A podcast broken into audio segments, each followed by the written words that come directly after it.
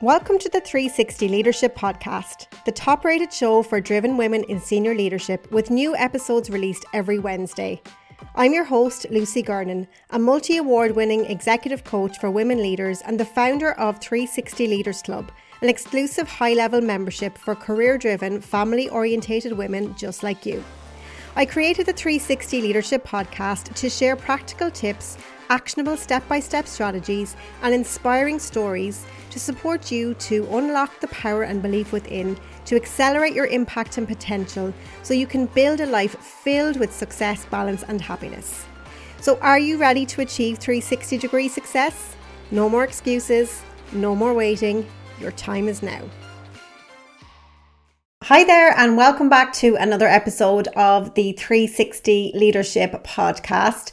I am your host, Lucy Gernon, and I am so excited to bring you this topic today that comes up quite a lot with many of the female leaders that I work with. And that topic is how to handle a defensive team member. So we've all been there, right? Where we notice our team aren't performing, we need to give them feedback.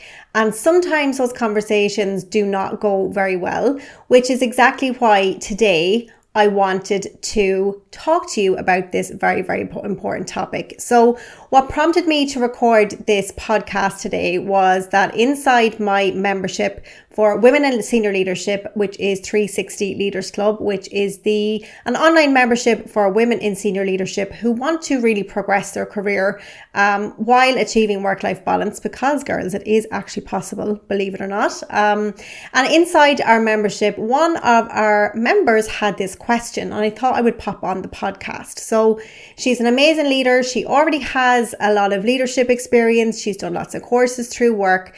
But unfortunately, what happens to us is when we're in these sticky situations at times, we can just forget what we've learned, right? And we can allow our emotions to take over. And that is totally normal, which is why it's super important that you have an outside perspective and always, you know, try to see how you might handle these things in another way. So one of our members asked, and she said, I have a new team member who is getting defensive when I asked her why she sent an email to the business without checking me first. So this particular new person was only in the role about three months and um, she had sent out this email without kind of, I suppose, consulting her manager first. And the email didn't contain what it should have contained. And you know yourself, we've all been there when one of our teams has sent out an email and you're like, oh, why did they say that? I would have done it a different way. Um, so this is the situation that happened. So when our um, one of our members of 360 Leaders Club brought this to me, I asked her what happened. And she said, well, she got really, really defensive and she just kept saying to me, I don't understand the process. I don't understand the process. So I just thought I would teach you today um, what I told her in the hope that it'll help you to handle any team members who are more defensive with you the next time you need it. So buckle up. I'm going to give you five quick and snappy tips because I want you to have these in your pocket. It's going to be a short and snappy episode that I know is going to be valuable for you. So here we go. The very first thing that I would invite you to do if you have a team member who is defensive to feedback is to look at your part in this. So when I did my coach training, one of the standout moments for me was like a light bulb moment, which was relationships are co-created. So I'm going to say that again. Relationships are co-created so I remember my coach trainer explaining that to me, and I was like, oh my God, you're so right. You can't have a relationship without two people, okay? And we all act in response to the environment and the people around us. And if you go back to what I always teach you about when it comes to mindset and how your brains work, our brains are literally primed to look out for threat. So that's why, as a leader, it's so important that you create that psychological safety for people so that they feel safe. And in this particular situation, obviously the inv- ego got invoked. Okay. So you want to remember that you have a role in this. So get curious with yourself and ask yourself, well, what was my part in this? So maybe it was your tone. Maybe the way you delivered the feedback was loaded with judgment. And I always remember actually my mother, um, you know sometimes when you'd be having a dig with at somebody and then they they know you're having a dig at them but it's not because of the words you said. It's because of the energy you brought. So i remember as a kid like you know i'd be saying things to my mother you know when like your parents annoy you when you're a teenager or whatever. And i'd be saying things to her but she couldn't really pull me up on it because the words i was saying were okay, but it was more the energy behind it was loaded with judgment and loaded with sarcasm. That's what I'm talking about, okay? So it's really, really, really important that you manage your energy and you really get curious with yourself about, okay, well, was I judging? Um, was I bringing my own unconscious biases into this conversation? Um, was I snappy? Did I have this conversation over instant message? Did I take the time to have the conversation properly? Was it the right time of day to have the conversation? There are so many things when you get curious with yourself, okay, um, that you can see that maybe there's a way you could have handled this better. And we've all been there, okay? There's no judgment. So, step one is look at your part in this. Remember, relationships are co created and ask yourself, what was your part? The second thing I'd recommend is to apply a coaching approach. So if your team member is doing something, again, I remember somebody told me years ago and it just stuck with me, which is that, you know, not very many people get up in the morning and set out to do a bad job. Most people want to get up in the morning and they want to do a good job. So it's about getting curious instead of judging. So if somebody's doing something that you know they didn't understand or they're sending an email not the way you would have liked to it to have been said. It's about applying a coaching approach. So get really curious. Curiosity is your biggest friend. It's it's a foundation of everything I do in coaching. So I'm a certified, um, about to be double certified uh, qualified executive coach. So I've trained up to the ICF standards, which is the International Coaching Federation and one of the competencies that we are trained on as coaches, uh, professional coaches, is um, embodying a coaching mindset. And a coaching mindset really means being curious okay? Curiosity is is massive. So instead of judging and making assumptions about why the person sent the email or why they did this it's about getting really curious with them. It's about removing your judgment and asking them questions like okay so i'm hearing you say that that you're not clear in the process um, what part of the process don't you understand? And then you listen, actively listen without assumption. What specifically are you unclear on and how can I help? Okay. So you have to remember your job as a leader is to remove obstacles, is to support your team to do their job. That's what true leaders do. Okay. Now I know in a lot of organizations, and I've been there myself, we end up in the weeds. But if you want to really stand out as a proper true leader and move from, you know, being that girl to this proper woman and, and true leader. It's about really applying those coaching approaches. Okay. So get curious, ask questions, open ended questions without judgment, and you're going to learn an awful lot. Okay. The third thing, and this actually came from one of the girls on the call. So again, inside 360 Leaders Club, one of our calls we have every month is a group coaching call where I'll always do some teaching. I give the girls a tool and I, you know, they bring their challenges that are happening. And what's amazing about it is not only do you get me as your coach in terms of all my millions of coaching tools and different tactics and um, strategies I have for different work related situations, you also get the perspective of the group. And what came up in one of the breakout rooms was this concept of situational leadership. So this term came up on the call. So what this really means is as a leader, you need to be able to adapt your leadership style to your people. And it's the same in life too, okay? Unfortunately, leadership is hard, right? It's not easy. You you're the leader, so you have to get to know your people. So in the example that I shared there a few minutes ago about the, the team member um, sending the email and saying she didn't understand the process. Well, this girl was only new in the role, okay? So she was only in the role maybe three months. So it's about getting to know your team, knowing what makes them tick, knowing what could you say in those situations. So, for example, years ago, I would have taken feedback really personally. And I just remember one of my bosses, like she knew that. She knew me so well. She knew how to deliver feedback to me in a way that would not invoke my ego so once you're once you know your people and you can demonstrate this situation leadership it's going to be a lot lot easier which is why it's so crucial as a leader and if you're multitasking please come back to me this is a massive part of what I do is help you to free up capacity in your amazingly busy day so that you actually have time to develop your team. So you have time to get to know them. Like it's so, so important. One thing I would say, and I've said it on the podcast a million times, is like one of the biggest problems I see in the corporate world is that there are way too many meetings and there is not enough time in the day to number one, do the work and number two, actually empower and develop your team.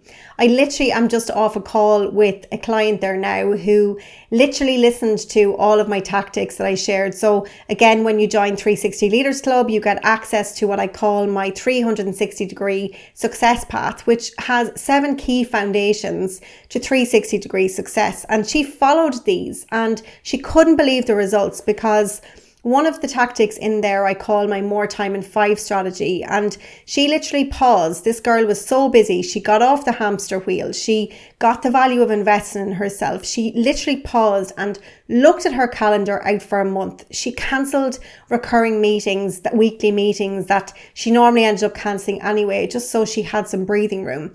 And by actually doing that, she has freed up capacity to empower her team. She has freed up time to show them and teach them and help them to grow. And that's exactly what you need to be doing as a leader too. Okay. So know your people is, is the situation leadership piece. But in order to do that, you've got to free yourself up. Okay. The fourth thing then I would recommend is really lean into your emotional intelligence. So one of my strengths is um, is understanding people. I understand people on a very um, spiritual level. I connect energetically with people. I'm just very empathetic and I'm highly emotional intelligent. Okay. It is something, it is a skill you can teach, you can be taught. All right. And actually it's, it's step number one in my 360 degree success path is mastering your emotional intelligence because it is so, so crucial as a leader that you are emotionally intelligent. Okay. So what does that actually mean? So first of all, what it means is being compassionate, being empathetic, and putting yourself in the other person's shoes. So, in the example that I shared about the girl who was in the job for three months and sent the email, it's about putting yourself in her shoes. So, imagine you were in a job for three months and you were still learning. Okay, what? How would you want your leader to respond?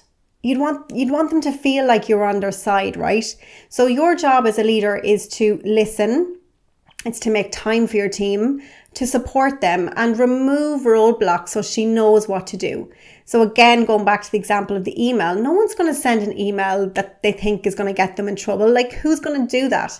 So there's obviously a breakdown somewhere in, in your process. Okay. And this is one thing I always say. I call it the process over person rule, which means you look at the process first and then you, you blame the person, okay? Because in a, like 95% of cases, there's a miss in your process. So again, in that example I shared with the three months, you know, in terms of your onboarding process for your new team, have you built in time to get to know them?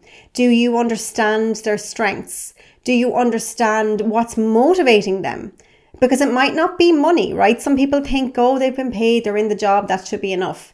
It might be the uh, vision and mission of the company. They might be doing it to provide a better lifestyle for the family. You know, you need to understand your team's motivators and then you can speak their language and then you can tap into your emotional intelligence, okay? So then finally the fifth thing, and this is something that I didn't consider and again it came up on one of on the call in 360 Leaders Club with my group was to consider neurodiversity. So, one of our ladies who is neurodiverse pointed out that people who um, are neuro- neurodiverse, i.e., things like ADHD and autism in some way, and different um, various neurodiversity um, wirings, if you like, they can respond very negatively to feedback. So, for example, if somebody has is on the spectrum, okay, and it maybe is even undiagnosed, they may not even know, okay I know for a fact that people who are on the spectrum, in a lot of cases, in terms of autism, they can be quite rigid and quite black and white. So if they're process driven and they're following your processes and they send an email or do something, but your processes aren't going to support them, well, then they're going to get frustrated and they're going to maybe react defensively. Okay. So I actually have um, a neurodiversity expert coming into the Ladies in 360 Leaders Club at some stage. I can't remember exactly the date. At some stage in quarter one. For any of you ladies listening, actually, if you didn't know that, she's coming in to teach you all about neurodiversity in the workplace because it is a topic that's becoming more and more topical.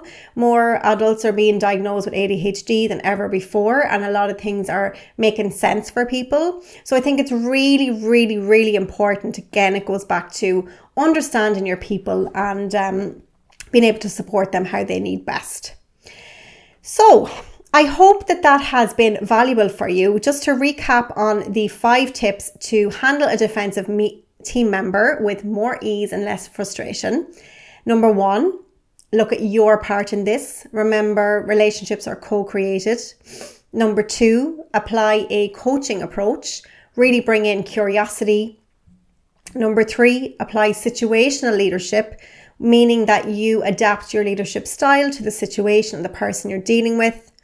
Number four, use your emotional intelligence. So just be nice, okay? Be nice, be compassionate, be empathetic, put yourself in her shoes and or his shoes. And remember your job as a leader is to remove those roadblocks.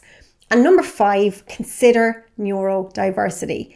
Just because somebody isn't diagnosed does not mean that they do not have an underlying, um, un, you know, issue that hasn't been diagnosed. So just consider that as well. And again, above all else, be kind. Be kind, be nice to your team. They're trying to do a good job. And I promise you, the more empathy and compassion you bring into your leadership, the more you're going to stand out, the more your team are going to stay loyal to you, the more your team are going to bend over backwards and deliver for you. So be that leader that is that shining light that I know you are.